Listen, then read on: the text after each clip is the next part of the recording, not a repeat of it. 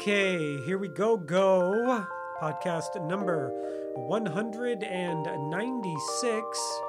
196. This podcast has been inspired by our basic uh, pandemic situation in a very weird, indirect, yet super cool kind of way. And uh, it really has to do with the interactions we now do wearing masks. Because so much of our face cannot be seen, we have to kind of guess or extra listen.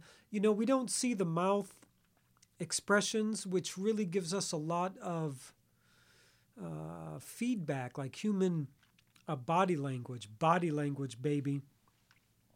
So, yeah, I've been thinking a lot about that. I've been, you know, now that Biden has taken office and I work for the federal government, uh, there's a lot more guidelines about wearing masks and just interacting with people. Not that long ago, I smiled at this lady walking by and she said, Oh, I could tell you were smiling because I could see you, your eyes smile. And I generally put in a little extra effort into my eyes to make sure that people can tell that I'm smiling at them even though I'm wearing a mask. So I've been thinking about that. I've been thinking about the interactions of masks. Lately, I see people kissing through their masks, couples. I think it's so sweet and cute.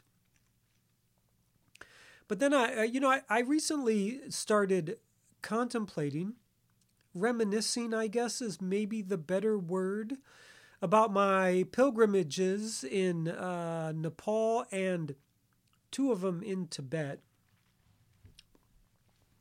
and how they wear masks. Now, when, in 2020, I went to Nepal right before the pandemic broke out in the United States. I think I left February 28th, 2020, got back on the 15th of March, and then days later, everything shut down. But in 2019, I went to Tibet and again prior in 2017. All three are basically Buddhist pilgrimages, but in 2017, I noticed that a lot of people wore masks. I mean, people wear masks in Nepal and in China. But in Nepal, a lot of it has to do with how dusty it is, especially Kathmandu. Especially Kathmandu. Really dusty and a little bit gritty my uh, cab driver, who I had for a number of days, the driver at the, the hotel I stayed at, uh, he said, What do you think about Kathmandu? And I said, Yeah, Kathmandu's a little gritty. He said, Yeah, there is no shortage of grit in Kathmandu, but very dusty.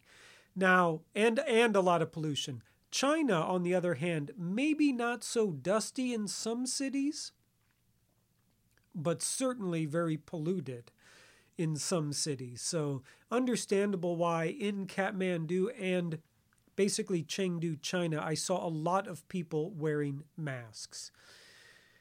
And then, uh, but in Tibet, the air quality is very good. The, it's so clean and fresh and crisp in Tibet right now, both uh, in uh, central Tibet near Lhasa, where I was in 2019 and then but 2020 I was in eastern Tibet near near the, in the Kham area and it is just the air quality is so clean. But I did see a lot of people wearing masks and uh, mostly a lot of women, much more than men, in very beautiful masks. Right now masks are really catching on in the United States. Of course, we have to wear them, but what I mean is they're becoming very fashionable you know, people are matching colors. You can get cool things on your masks. I see a saw a Crown Royal mask, Crown Royal bag mask not that long ago. Probably not that safe, but super cool. And then uh, yeah, a lot of Star Trek masks and just you know checkerboards and everything, everything, hot chili peppers, all of that stuff.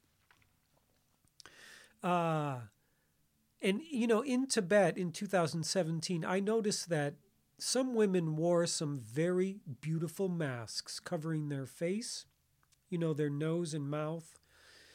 And uh, it, it was actually quite stunning uh, how it matched their clothes, and some of them were just so extremely elegant, if I can say that about a face mask. And then I was commenting on that to someone. Uh, I don't know if they were on the pilgrimage or it could have been one of our tour guides.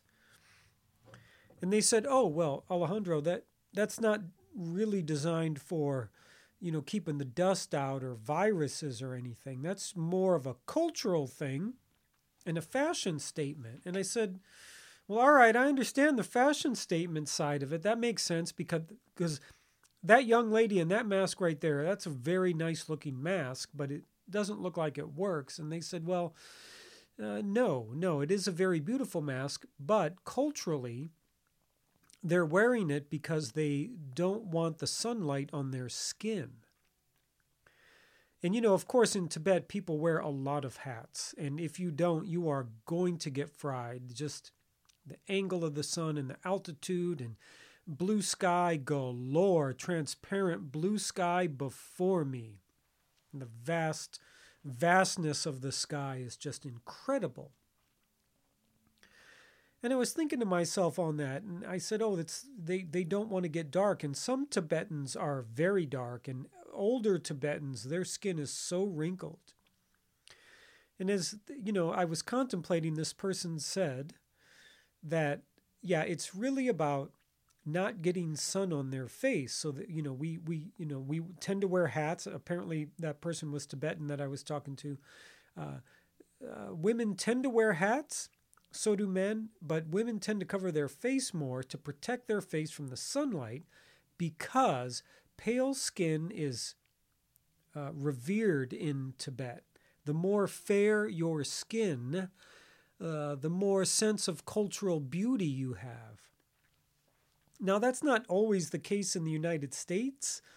Uh, you know, we like to tan. I love laying out in the sun. I want my skin to get darker, right? But in other countries, it's about fair skin. Now, I love alabaster skin. I didn't see that much of it in Tibet. Uh, and then I was with my good friend Shannon, who's a Lama, Buddhist Lama. She's tall and blonde with blue eyes. So when we were walking around, we totally stuck out because she's a very tall blonde with blue eyes and, and fair skin, and I don't have two hands. So people just wanted to take pictures with us in 2017. Yeah, totally amazing, totally amazing. Okay, all that commentary, and uh, basically, I want to talk about the girl behind the mask. You know, and of course, I see very beautiful, very beautiful women, young ladies uh, wearing masks. You know, the interaction really now is about with the eyes. Not that it hasn't been in the past, but uh, there's a quality when you can't see more than half your face, your mouth is covered, and uh,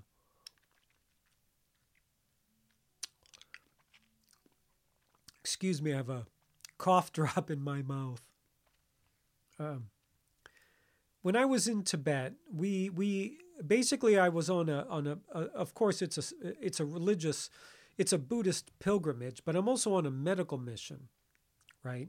So I spent five weeks in Tibet and China, and two two weeks and two days were uh, going through Tibet to get on this medical mission for my Buddhist teacher and the One Path organization that's part of the Dzogchen Sri uh, Foundation they do this medical mission to Tibet. My Buddhist teacher is born and raised in Tibet, in eastern Tibet. So we went to his village, is the only word I can use. Uh, and, and we did a bunch of medical work. Now I'm just there as basically crowd management and security and control and all that kind of stuff. And all the other doctors are women. And they're, you know, it took us three days to drive in, one day to set up. We did three days medical mission. We had a day and a half off, maybe two days off. We did three days medical mission, one day to pack up, two days to drive out. And then I spent one more day in Chengdu, and then I actually uh, spent two more weeks in China. I went to the Shaolin Temple.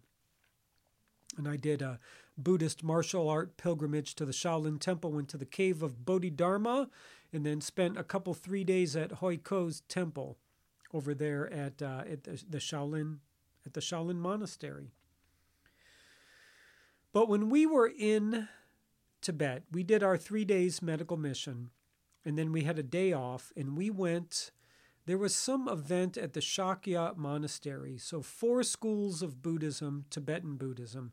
Nyingma, which is what I study, the Nyingma. There's the Kagyu, uh, the Gelug, which is the Dalai Lama, and uh, Sakya Gelug. Oh, uh, um, Sakya, Gelug, Kagyu, that's the one, Kagyu, and Nyingma. All right. So uh, we heard that some very high Lama was going to be doing some teaching over at the Sakya Monastery. We worked so hard to get there. I'll tell you, it was such a huge gathering. And then, of course, you know, we kind of stick out. You know, we're Westerners in Eastern Tibet, which is hard to get to. So we, you know, we totally stick out. Um, yeah, it was like a rock concert. You know, there were thousands and thousands of people there.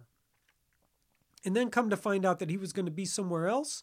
So everybody shimmied off, and then we were in this next little area, and I'm, I, you know, I just kind of walked out on my own. I was like, oh, I'm just going to get on the road. I kind of, you know, squeezed my way through all these people. And there are hundreds and hundreds, if not just over a thousand people lining this street side, waiting, like, waiting for this Lama, this high Buddhist teacher to drive by or something. You know, people want to see him, this kind of thing. And uh, it was actually quite an experience, you know. And it's interesting because I, you know, I stick out for two reasons. One, I'm not Tibetan. Okay, now I have a little darker skin and I have black hair, so that's one thing, but just my facial structure doesn't, I'm not even close, right? But I don't have two hands and I stick out because in Tibet, if you don't have two hands, you are basically homeless. So people are looking at me for a few reasons, but also like, how come you're not begging for money right now? Which I always thought was kind of interesting for that culture. And um, when I was waiting with everyone else, you know, people are just milling around, this kind of thing. These two young Tibetan children notice I don't have two hands, and they are totally intrigued with my body, right? My arm, and they're staring and pointing and looking. And we start interacting and we're having a little bit of fun. And it, you know, and this happens to me all the time. If you've been listening to my podcasts, all the time, and uh, you know, their parents are kind of cool with it. Now everyone's starting to notice, and I'm kind of noticing that people are noticing me, and I'm looking around. And now, mind you, a lot of women are wearing masks, but I look over and there is just this, like internally so beautiful of a Tibetan young woman. And she's kind of like looking at me, looking at these kids, and I, I can tell she's with her boyfriend. But we just we make eye contact and there we had some kind of connection.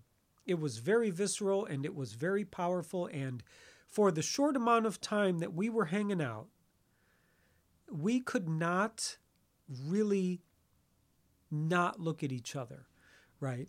And uh, now it's easier for me because, well, one, I'm single, and two, I'm alone in this crowd. She's with obviously her boyfriend, but we keep sneaking peeks at each other, and it's very special. We're having a lot of nonverbal communication with our eyes, and you know, can I say flirting? Maybe, yeah. Um, but there's something deeper there. Like, is it the interaction that I'm having with the kids that she's intrigued with, or is it just just her absolute inner and outer beauty? Because there is no doubt she was very beautiful, even though I could not see most of her face, because it was like covered from the top of her nose all the way down. Basically, I could just see her eyes under her hat. And but I was so enamored with her. Like yeah, I just I couldn't stop wanting to look at her. And whenever I was looking at her, she was looking at me. And when she wasn't looking at me, when I was looking at her,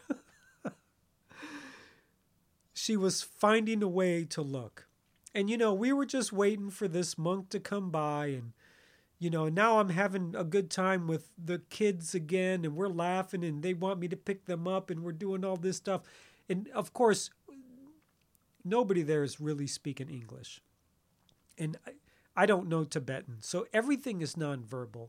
And but there's a quality to nonverbal interaction that transcends uh, human uh, language barriers. And uh, I'm having a good time with their parents you know, we're all taking selfies. and obviously, the Lama's not coming. People are starting to leave. I, there's a murmur, you know.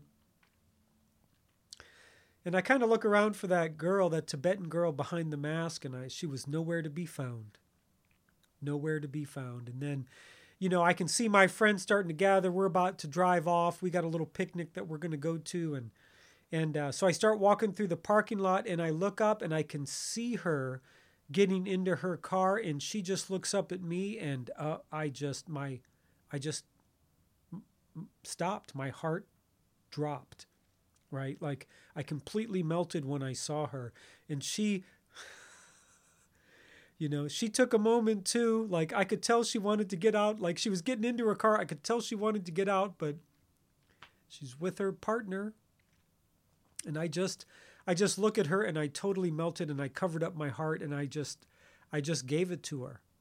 And she obviously gave me a beautiful smile and she got back, she got into her car and I walked off. And I, of course I've never seen her again and I only interacted with her for maybe 7 minutes. You know, but it's just one of those great quality things in life when you connect with people. I mean, is it really like a real deeply physical attraction or anything? Something is there. But to this day, I mean, I've never for, forgotten her. And during certain stories of my pilgrimages to Tibet, uh, I bring this up. I think it's a very beautiful story. The image of the girl, the, the young lady that's in the uh, my uh, on my website, my featured image for this podcast is not that girl. Like I, I, I wasn't really in a position to take a picture of her, and I thought it would be inappropriate with her boyfriend around. But there is a picture of this uh, young Tibetan woman who, who we met driving into driving into eastern Tibet.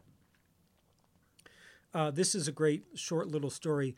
Uh, we saw that there was like a nomadic family of Tibetan horse herders and they just travel around this area with their horses and then they offer rides to people driving by right and you can pay a fee and they'll take you on the horse and do all that kind of stuff and this was one of my first deep interactions uh, with people realizing that the way they looked at me was there was something else there you know so i show up with all these people you know they know that we're travelers from out of the country you know and uh, maybe there's some interaction about what we're doing there and why we're doing it, this kind of thing. But I just noticed that all of this whole horse herding family, this nomadic family, all of them are staring at me. I mean, like, and I don't mean looking at me because I don't have two hands. I mean, there's something else there. And I, later, I was talking to a friend of mine about it who'd also uh, been to Tibet and they were like he was like oh yeah alejandro that they they want to know why you're not homeless and it took me a while to figure that out and then when i was in uh, when i was in china in the tibetan in little tibet the little section of chengdu china that's just all tibetan uh, referred to as the tibetan business quarters there's a lot of homeless people because they are missing a leg or legs or arms this kind of thing but there is a guy there who only is missing a hand below his elbow, just like me. And uh, yeah, I almost didn't want to give him money, but you know, there he is. So yeah, people want to know why I'm not homeless. And it, it was a weird, it was such an interesting interaction because I could tell they're like, yeah, we don't really know what to think about you. And some of them let me take pictures of them. Uh, some of them didn't but in the end i got i i took some very beautiful pictures and then this woman wanted to take a picture with me right because i noticed that she stared at me for a very long time and that's when i was like oh let me take a picture of you and then we took a selfie and then that's my featured image but that's not that we had a connection, but not anything like this other young lady. Like, I'm speechless, basically. We, it was so powerful, so precious, so special, so something. I mean, that's my take on it. I don't know what hers is. Uh, but you know, it's like you know, even the even the girl in the image for my featured image, right? I mean, it's just the girl in the mask. Uh, that that's all I can say. This podcast is just about that because we deal so much with masks now. And I I had such so many experiences kind of dealing with them in other countries, talking to people wearing masks and all of that. And you know, people do it for all kinds of different reasons, but I think it's interesting I think it's interesting how how all that's coming into play here in the United States, and it's it's bringing up just a lot of memories of my travels to Tibet and Nepal, and even China, right? And uh, this year, this year I hope to get to Nepal, maybe in late August, early September. I would love to go back to Nepal, but if not, I have another trip planned to Tibet, going on a pilgrimage with a bunch of people from Boise, the Boise Dharma Center, 2022. And then I want to go, I got another pilgrimage to China uh, sometime in 2022. We'll see. So hopefully I can get to Nepal this year. And there it is, my friends. That uh, ended up being twice as long as I wanted it to be, but I, for whatever reason, enjoyed giving you a little more. I'm trying to experiment with shorter podcasts. I'm not quite sure if you like them long, if you like them short. You like them thin, you like them tall, you know. Uh, you let me know. But yeah, we're, we're going to be rocking this one at about 23 minutes, and that's a fair amount of time to be sharing some of my pilgrimage stories with you. And with that, my friends, it is time for me to check out. As Mama likes to say, stay safe, be cool. See, I told you. He's strange and wonderful. Hey, thanks for tuning in. This is Alejandro with One Hand Speaks. Find me online at onehandspeaks.com and all your social media outlets.